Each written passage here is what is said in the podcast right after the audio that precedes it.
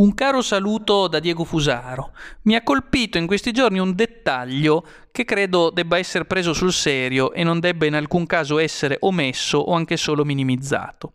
Ho letto eh, su più eh, siti eh, del fatto che stanno per partire alcuni viaggi di istruzione, noti anche come gite scolastiche. Tutti le facemmo quando eravamo al liceo o alle scuole medie, tutti ne abbiamo un ricordo più o meno buono a seconda del vissuto personale. Quel che è certo è che fa parte della vita scolastica anche la gita di istruzione in luoghi della cultura, in Italia ve ne sono moltissimi, ve n'è un caleidoscopio infinito di eh, luoghi e di posti che meritano di essere visti e mi compiacevo leggendo la notizia del fatto che finalmente si tornassero a fare le gite di istruzione, salvo poi scoprire poche righe dopo che si trattava di viaggi di istruzione online. Avete capito bene, gite scolastiche digitali, gite scolastiche mediante le quali gli studenti, standosene rintanati nella didattica a distanza a casa, fanno semplicemente dei viaggi di istruzione col computer, col terminale e hanno pure il coraggio di chiamarli viaggi di istruzione quando in realtà stanno chiusi, inchiodati nella loro stanza,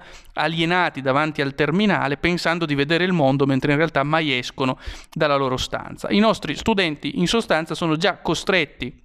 da tempo a condurre una vita da ikikomori. Sapete che gli ikikomori nella cultura giapponese sono già da tempo i ragazzi che rifiutano ogni vita sociale, si rinchiudono per mesi nella loro stanza vivendo digitalmente e non mettono il naso fuori di casa. Ecco, stiamo arrivando a una società di ikikomori che è il non plus ultra dell'alienazione, della reificazione e lasciatemi dire anche della disumanizzazione, se come ci ricorda il divino Aristotele, l'uomo è uno zon politikon, un animale politico, socievole, comunitario comunitario fatto per vivere nelle relazioni. Ebbene, eh, le gite scolastiche online credo che siano il non plus ultra di questo processo di, eh, de- di disumanizzazione dell'uomo e anche di demenziale rivisitazione o meglio distruzione della scuola che è già da tempo in atto.